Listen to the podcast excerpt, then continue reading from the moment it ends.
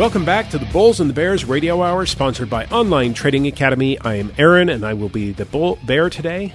I'm the bear. You're you're left with all the bull, Nigel. Yeah. Yeah. you know, and, and I really we were talking about interest rates before this. My bullish side is is pretty far gone. Yeah. Uh, I was listening to a, an interview with this guy, and I, I can't remember the guy's name, but he was talking about how the the pausing and and basically putting the brakes on the interest rates is what is going to hurt us in the future because we're trying to p- perfectly pick the top of the amount of inflation that we can see and stop interest rates at that point. Right. Where even in the 80s, Paul Volcker, the federal president back then, I mean, the Yeah, Federal the. Reserve president back then, right. Um, he jumped way over what it was, what what inflation even was. Well, yes, he did, but there was a reason that he did it. You know, throughout the 70s, we had inflation. Inflation, higher inflation actually started in the late 60s uh, when we left the gold standard. All right, then we started immediately having inflation, and they were trying to control it, and they were trying to do what we're doing today, which is, which is raise interest rates only to the level that they thought was you know would would start bringing it down mm-hmm. and then as soon as they got there and they it would look like it was coming back down it actually would come down for a minute or something like that and then they'd start lowering lowering that interest rate and it would you know Pop right back yeah, up. pop right back Yeah. up and so all throughout that decade we were we were raising interest rates pulling them back raising interest rates pulling them back now then finally paul Volcker said nope we've got to get on top of this and so in 1982 he raised interest rates to a stupid level Uh, the average mortgage during that time frame during in 1982 1983 was 18.85 percent Yikes! Eighteen point eight five That's a credit card. right? Yeah. uh, so yeah, you put your house on a credit card, but that's Oh, what it God. took to finally control inflation. Well, so you know, here Jerome Powell is, and by the way, I love this. All right, there was a, an article out there, and it said uh, the most powerful jaw in history, Jerome Powell, That's true. the most powerful jaw in history. Yeah. Well, okay, so you know, immediately I start looking at it and saying, well, okay, what does he want and what is he getting? Mm-hmm. Is he getting what he wants? And obviously, the answer is not yet. No, and, and that's why he's been pretty consistent. As much as people don't want to listen to him, if he came out and said, "Hey, we have to do a one point interest rate hike," um, the markets would would hate Would it. tank, It would it would have a really really bad day. Some people would call that a rug pull, but in comparison to what they did in the '80s, it's uh, minuscule.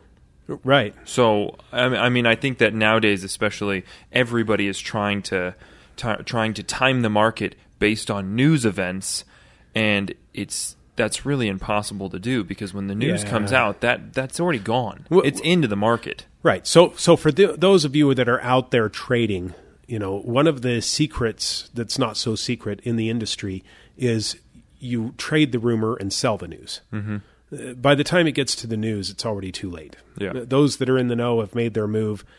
There's really not enough left to to capitalize on. So then the news comes out and, eh, Yeah. too late. Game over. See you Yeah. later. Yeah. So, if you're not in the know before you actually get there, then the news the news is really a rug pull. Um, everybody in the know already knew what was going to happen. They already reacted to it by doing whatever they were going to do, positioning themselves for the rise or the or the drop, either way. And then, of course, the news comes out and it actually reacts that way, and uh, they, they make a lot of money. And there's a reason that the wealthy get wealthier during bear markets and the poor get poorer. Mm-hmm. You know, the the wealthy are doing things that wealthy people do, which are different than things that poor people do. Poor people tend to do whatever you know they're expert, whatever their their guru tells them to do, which is typically sit and wait for something better to come along. Mm-hmm. You know, don't don't don't panic, don't do anything, never change, just do the same thing you were doing in a bull market. Well, there's a reason that there's a differentiation between bull market and bear market. These two things act differently. And if you are acting the same as you would in one circumstance in a totally different circumstance, you're going to get creamed. What was that? What was that article that we just saw on Market Watch? Something. Oh, yeah, is is the 1% fee worth it?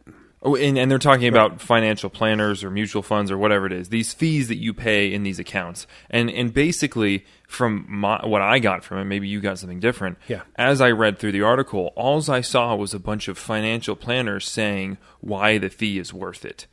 And in to me, it was We like they're it. justifying their own job.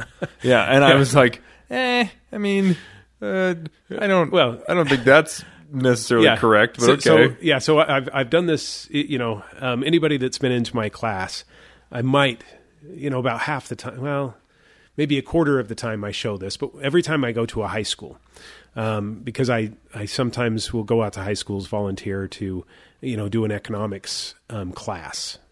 Yikes. Uh, yeah.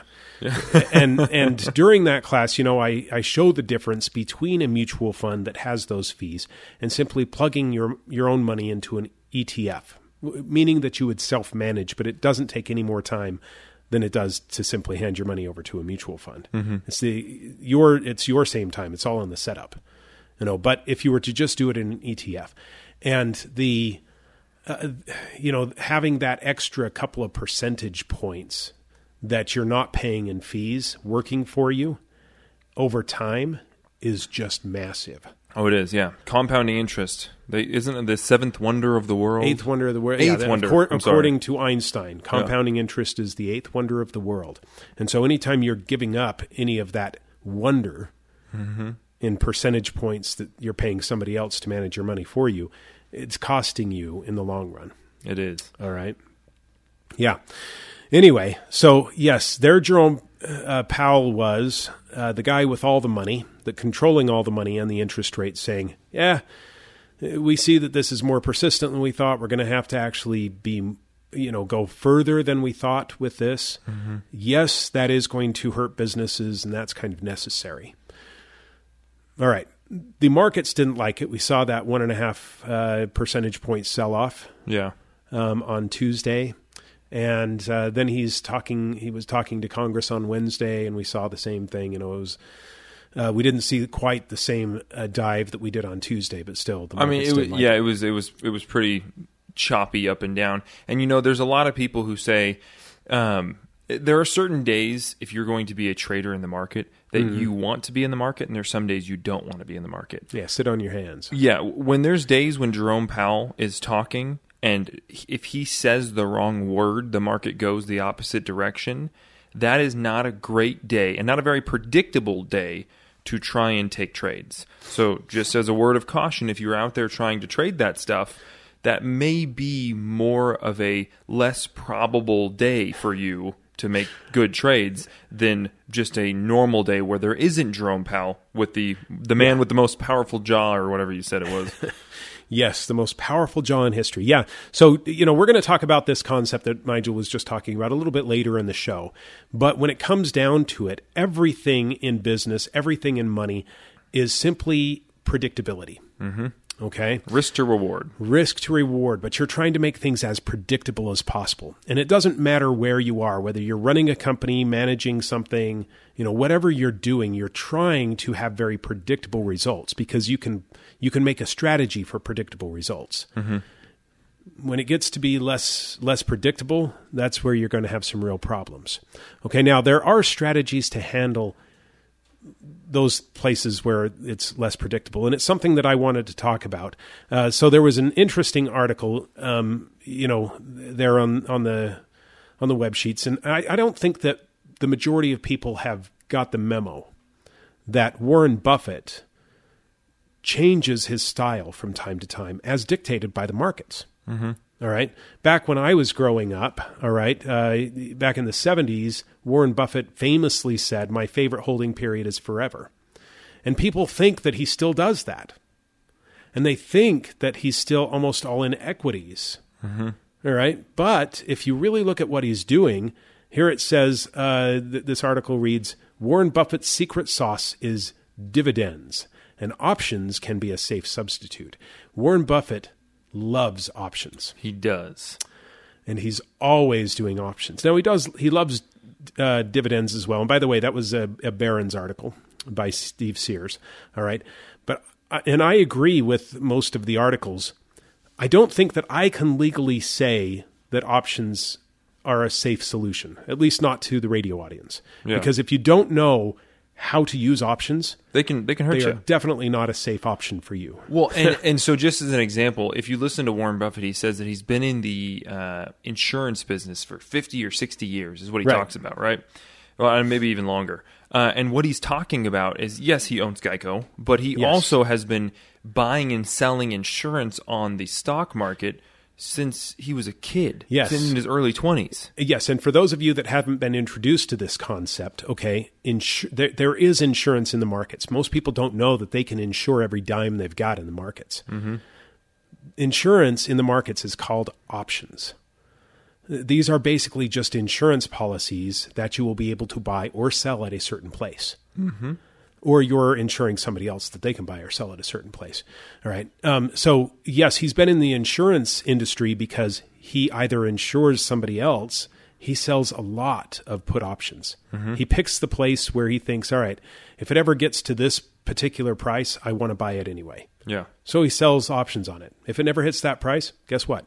He's making money from his insurance. Mm-hmm. Right? I'm selling insurance and it never hit the price, so I never had to pick it up, but I, I still get money. Yeah. And that's as good as selling uh, car insurance and people never getting in wrecks. And when you have a wealth bucket, you have tens of thousands of dollars, hundreds of thousands of dollars, millions of dollars. Insure, I mean, uh, the options that uh, Warren Buffett trades is one of the easier ways to not actively day trade, but still be involved in market movement. Yeah. You know, and the beautiful thing behind that is that Warren Buffett has also said several times if I had less money, I would be much more profitable mm-hmm. as a percentage, right? Um, because once you have a certain amount of money, really you're spread out so far, you're either controlling the whole market, all right, which which becomes a real problem uh, legally sometimes, uh, or you're spread out so far that the best you can do is average. And so, you know, here Warren Buffett is. He wants to be, he wants to do better than he's doing. He knows that he could do better than he's doing, but not with the amount of money that he has at his command. Um, but for you, individual investors and individual uh, traders out there, what he's saying to you is with your money, you could do much better than simply buying Berkshire. Mm-hmm. You could do better than I, I do. You just have to know how to do it. All right. So, you know, what we should do is we should look, yes, let's take the best of what Warren Buffett does, but then build on it with the tools that only individual investors, individual traders can use. Yeah. You know, how should we look at the market, which is way different than how Warren Buffett should look at the market because he can't be as reactive as we can. Yeah. And and one of the pitfalls that people get into is they go into YouTube uni- University and they start watching different people all across the internet trying to teach them how to trade, all telling them different things, and then you Yeah. get to this place of confusion and also not fully understanding what you're doing Yeah. and losing money. or you're or you're trying to amalgamate all of those strategies into one and of course it doesn't work right and unfortunately with youtube typically you get what you pay for and so the advice that you're getting is from somebody that was one trick pony Yeah. here's something that worked for me and it did during these specific circumstances mm-hmm. all right well we've been around for 25 years we've seen it all we've done it all and we've you know our numbers show that our students do much better than the average. Mm-hmm. And I, I can legally say that. If you want to do much better than the average, come in and see what the other, uh, you know, the rest of our students have already seen. Um, we've got two different classes, and I'm going to offer this during the month of March only. We have a class, it's a three day intensive trading and investing class. All right. We've got two more here in March going on one uh, in Chandler and one in Scottsdale. These are three day intensive courses, usually go for $299. We are going to offer it to you right now for $99. All right.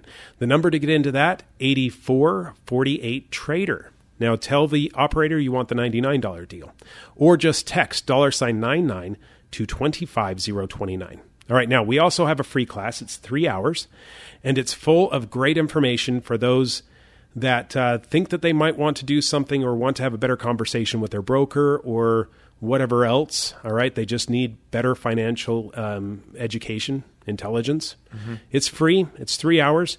Uh, come in and take one of those. The number to get into that, 8448 Trader.